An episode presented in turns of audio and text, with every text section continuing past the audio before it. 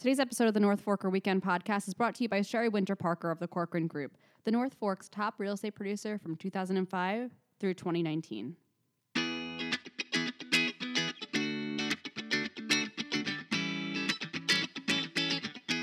Hello again, everyone, and welcome to another episode of the North Forker podcast. I am Michelina DaFonte, and I am joined today by Grant Parpan.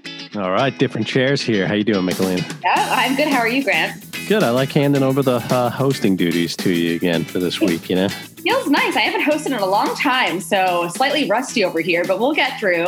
Um, so the reason why I'm hosting today is because I will be kind of interviewing and talking with Grant about um, a more news aspect, which we kind of don't do too often in lifestyle, but we definitely need to talk about Long Island and the North Fork's timeline for reopening when it comes to retail and restaurants. Now that we're starting to see things reopening um, on Governor Cuomo's timeline, um, I think it's a good time for us to kind of chat about what we see happening here in the North Fork. Yeah, I think during this whole quarantine, uh, I've been kind of forced into hosting duties because we've been talking about sort of finding the fun things to do and the little things that you could kind of find to uh, to to remember the North Fork, and that that that's kind of your your specialty.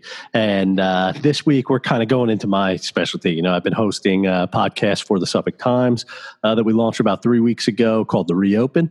It's all about reopening the North Fork and the impacts on the economy and through that process, I've become kind of know really familiar with this topic. So when we were brainstorming things to talk about for this week, the idea kind of came up that hey, you know, we reopened today. Uh, what does that mean for me right now? It means my garage door is open. I'm out here in the garage doing this podcast with, uh, you know, it's such a beautiful spring day. So I'm reopening the garage door today. And my uh, windows uh, are open, so that counts. But we're not talking about that kind of reopening. no, we're talking about phase one started today, and uh, you know what that means to kind of break it down for people, uh, you know, who are really looking at this from a North Fork lifestyle angle. People who want to come out and visit uh, people who want to go to the restaurants, people who want to go to events. Uh, you, you, know, it doesn't mean much phase one uh, for uh, th- that end of things. Uh, the biggest impact is uh, in, in agriculture and in retail from phase one. Uh, with with agriculture, it opens up a little more. I mean, I know we have a lot of farm stands have been open, but um, they're able to bring more people back to work out in the fields now. Uh, I think that's going to have big impact. We're getting close to harvest season in in, in uh, at the vineyards. Uh, I think you know it's going to be really interesting to see what kind of uh, year this harvest take take shape. I mean, I've heard rumors of things with you know wineries just kind of skipping this vintage because uh, they're you know they have so much inventory from last year and it was a great year, and you have all these bottles just sitting there. Uh, yeah. Uh, but but you know, uh, people are going to kind of get back in time now to start. Uh, really, you know, we're we're we're beyond bud break, and uh, you know we're getting getting closer. You know, a couple months away from when we're going to be picking those grapes out there, uh, and you know all the other farm stands out here. Uh, this is the time, man. We're getting into June now. You know, we're uh, that, that's kind of peak farm stand season. You got the strawberries, the rhubarb, all this good sweet all the sweet stuff starts hitting now you know?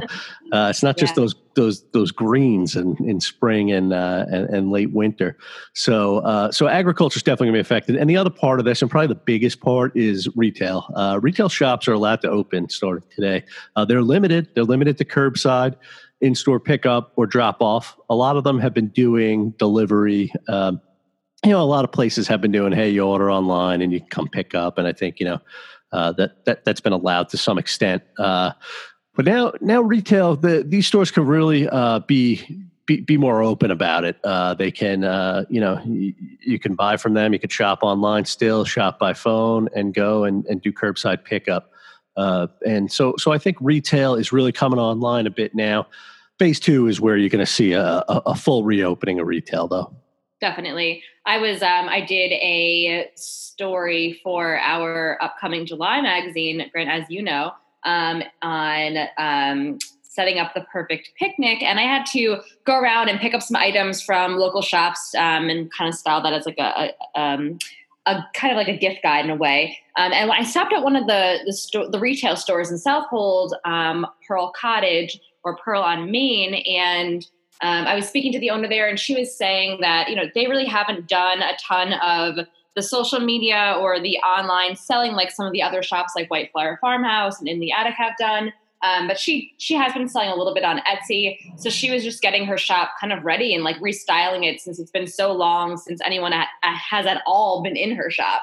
So I think that people are kind of starting to feel better about that. Um, and although people can't really shop around in the store, at least having that option to um, step foot in the store for a second to pick up your item or just to go curbside and pick it up kind of connects you again to these these great retail places that we have on the North Fork. Yeah, I mean, here's the thing: when you run a business, you just don't have that time to breathe. You're constantly moving forward. I mean, we see it in our business with uh, with with media. I mean, it's 24 seven. We're constantly having to, as as we want to take on new projects, new initiatives, we have to do it in addition to everything we're already doing every day. And that's the same thing, really, for any business. So, out in you know, with a retail shop, unless you maybe you know some of the places that shut down for winter might have a little bit of time to reimagine things, but certainly for the year-round places, this has given them an opportunity to, to, to rethink their business model in in you know for a, a, a new normal so to speak to borrow a sort of cliched term at this uh, at this point but um, you know that's that's that's how people have a lot of people have spent their time it's going to be interesting to see uh, what businesses sort of change the, you know i think there's a lot of ways you're going to see people change uh, the way they interact with customers uh, a more uh, robust online presence as you said sort of restyling the stores and then i think you're also going to see the places that just switch to kind of a whole new product that they're offering, a whole new uh, uh, approach. I mean, this is a lot of time. If people who have things that maybe weren't working quite right, this was a good opportunity for them. So it's going to be really interesting to see how people, as they start to reopen, certainly when you get to that phase two and you're able to go into the shops, how much different they look, how much different the inventory is. And it's actually going to be kind of an exciting time. I think so too. And that's like definitely the silver lining here is that reimagining of what people actually really want to focus on and what they want to do and how consumers interact with their brands and businesses. So it's definitely something that can be an exciting time and something to look forward to for all of us. Yeah, definitely. Um, you know, and then phase two, as I, I mentioned, the other part of phase two is real estate um, is included in there. Now, what you're seeing here now is the rental market got really hot come March and April. Uh, yeah. The next the next episode that we have of the reopen, which will be our first uh, episode in June, we uh, just put out episode three. It's on Suffolk Times right now. It's an interview with uh, Kevin Law from the Long Island Association, and the reason we interviewed him is he's one of six people on the reopening control room for Long Island. So he's actually one of the people measuring the metrics. They're establishing what uh, and making recommendations for the governor as to what fits into the different phases. Uh, he sort of serves as an advocate for business. Uh, on that, and he he he really wants to see more things reopening now. Uh, so that's episode three. We put that up a little early, so it's going to be a little bit of a wait till episode four, which will come out not this upcoming weekend, but the following weekend. And uh, that one we're going to deal with uh, with people coming out here from New York City and what that what that means. And uh, from what I've heard from people that we've already spoken to about that, it is really hard to find a, a house to rent out here right now. Oh my goodness, yeah. I mean, there. Yeah. I don't, and I don't blame people who have left their homes and apartments elsewhere um, to come out here and kind of enjoy more open space. But there are so many people out here um, that are are here for, I guess, the long term. yeah, yeah, yeah, definitely. I mean, uh, we, we uh, haven't spoken to them yet for the podcast, but uh, Peconic Community School is one place we want to talk to. I know they uh, spoke to Newsday. They've had, I think, uh, you know, a dozen new families or a dozen new students. I can't remember exactly uh, what it was, but that have, uh, you know, begun the application process of enrolling there. Uh, yeah. It's still a little off for enrolling in the public schools, but I think you'll see a little bit of an impact on public schools. I think the private schools definitely. Uh, the Ross School told Newsday that they already have 20 new uh, families in, enrolled for next year, and you know we're not even done with this current school year yet. And that's a uh, huge number for these small, I mean, relatively small independent schools, also. So you know, yeah. have a an incline in, of 20 20 people or 20 families is a huge number. Yeah, um, I know uh, from from what they told Newsday at Peconic Community School, they said you know one of the families that they used as an example was someone who they've always had a place out here. Uh, it just wasn't a full time place place. And while they were out here during the quarantine, they started doing things at that house that made it where it was like, I guess this is now our, our full time home. You know, they they, yeah. they, they got chickens. You know, uh, you can't just go back to the city when you get and leave the chickens. Uh, so you know, that's uh, obviously I'm attributing that to Newsday. We have spoken to some people uh, for for this podcast. Uh, Dave Kapell was one uh, person, the former mayor at Greenport. He's involved in real estate and uh, is also just, uh, you know, he's on the Long Island Economic Development Committee, so he's real big on, in, in, business.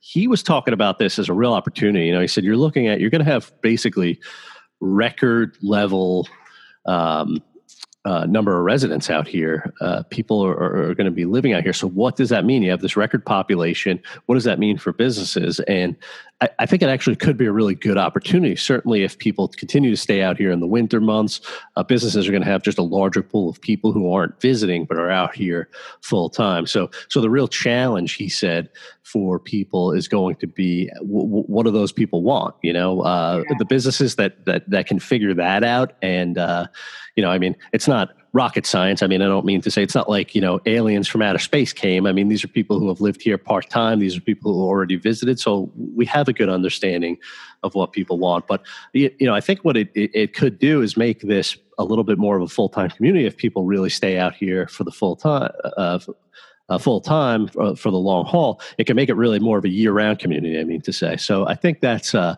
that's going to be really interesting to say, see. So we're going to explore that in uh, episode four, and that is uh, uh, real estate, which is already really heated up. I mean, they're still doing real estate business, but it's going to allow for open houses, a lot of the more traditional real estate functions to to properly go back online. Uh, phase two, and that's probably about two weeks away. Wow. Okay, so that's actually I mean, two weeks is nothing really when you think of it. I know we've been waiting a long time for this, so two weeks is literally feels like it's tomorrow. Yeah, it'll happen quick. Uh, so I think for a lot of our listeners out there, uh, they come out here for, uh, you know, the food and dining. I think is a big part of it. Uh, certainly, the arts, entertainment, recreation. Those are parts of phase three in phase four. So you're mm-hmm. really looking at like a month to six weeks away for those kind of things. So you're looking at maybe the beginning of July, you get your restaurants reopened. That does not mean restaurants are going to return to normal. Uh, I think the Department of Health has made it pretty clear to restaurants that their capacity is going to be cut in half. They're going to have to get rid of ha- half of their tables because social distancing guidelines are still going to be in place. So if you're the kind of person who you come out to the North Fork and that number one thing that you want is to go, oh, I'm getting interrupted by my daughter here. Nora, you got to be quiet, all right? Daddy's recording. It's our new normal too, everyone. yeah, it's our new normal. You know, I mean, yeah, well, I don't even think we'll edit this out. We'll just leave it in. You have anything to say to our listeners, Nora? Yeah, you do have something to say. What do you have to say? Getting a little stage fright. You get stage fright. You get shy all of a sudden. But uh, okay, we understand. yeah, but the you know what I was saying was restaurants. If you're if you're you know you come out here and your sort of number one thing that you're looking forward to is going out to Noah's on a Saturday night, you got to keep in mind that Noah's only going to be able to seat half the people he was previously able to seat.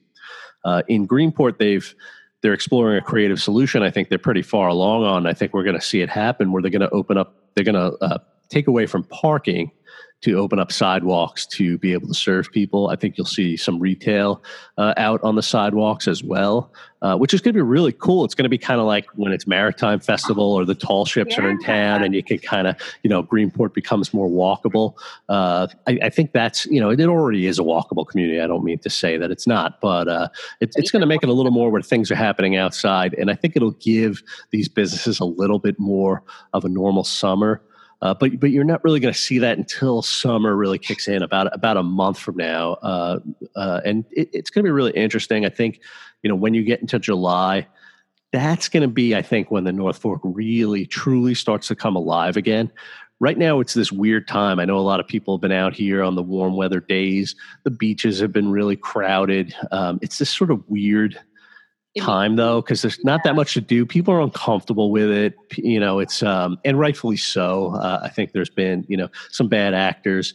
Uh I, so so i think a lot of people uh just don't you know this is a feeling out period. I do think about a month from now uh when people when we all can kind of get out and go you know go to restaurants uh you know go do the shopping we sort of want to do in a way where we can feel more comfortable feel more safe obviously still being responsible and, and, businesses can start really seeing being able to serve customers and seeing customers come in i think it's going to start to feel a little bit more like the north fork again.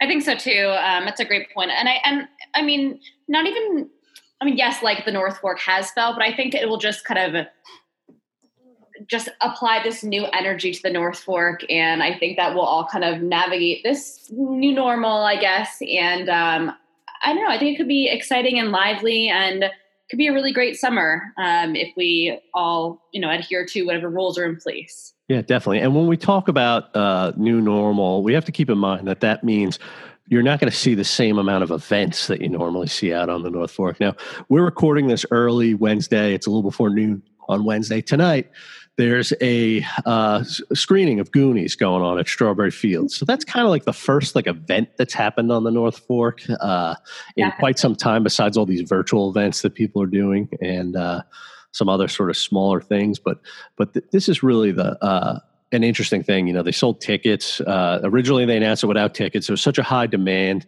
They sold tickets. I believe within an hour, all 200 uh, spots were taken up. I'm actually going. I reached out to the organizers to see if I could go, and uh, I didn't get a ticket. I wanted to go with my family, but to go and take pictures tonight, and they said that was fine. So I'm going to go take some pictures for our websites.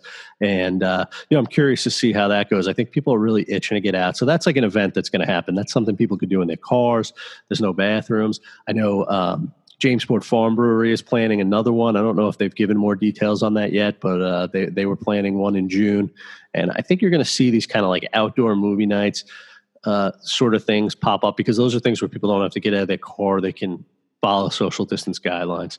Uh, what you're not going to see are a lot of things that people look forward to if they want to come out here, uh, and a lot of this has already been announced. Strawberry Festival not happening. Uh, Rotary Cork, which would have been this week, not happening. Great event.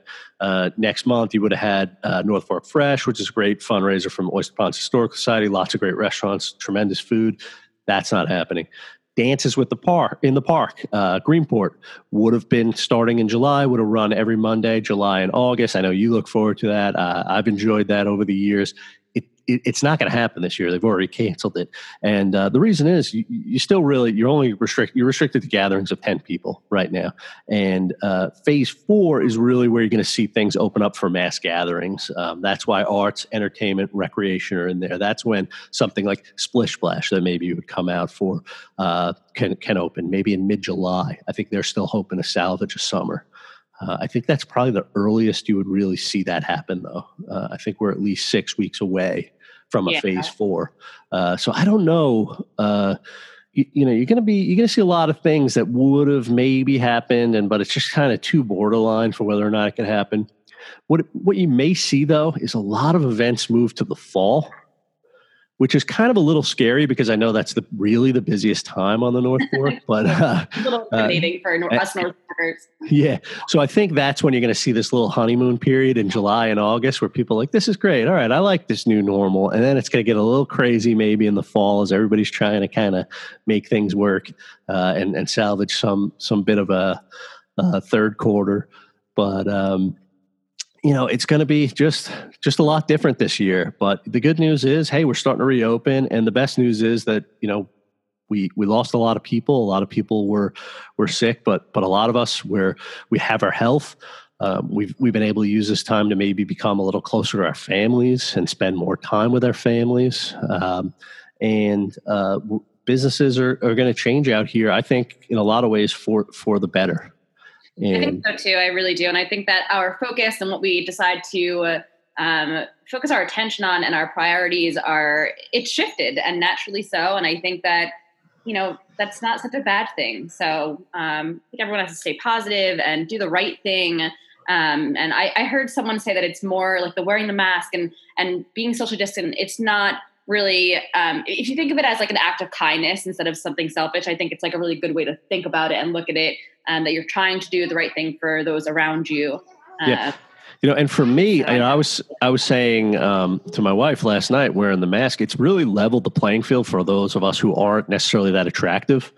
Uh, so, so, for a guy like me, like you know, without seeing my face, you know, it's like okay, like maybe that that's not that bad looking of a guy when he has a mask on. So if know? anyone sees a tall man in a mask at those events, uh, you know, come in the fall, then you know that's yeah. Grandpa Man. yeah, yeah, and uh, and also you know people don't recognize you too. So if you want to be shy, you know, it's kind of hard to tell if it's somebody. So you just pretend you don't see him and you just walk by with that mask on. There's a lot of advantages to wearing the mask, people. Grant, that is not kind, Grant. We.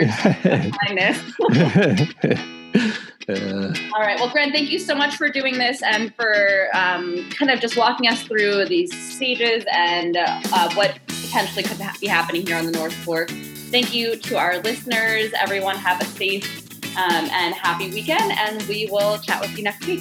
take care, everyone.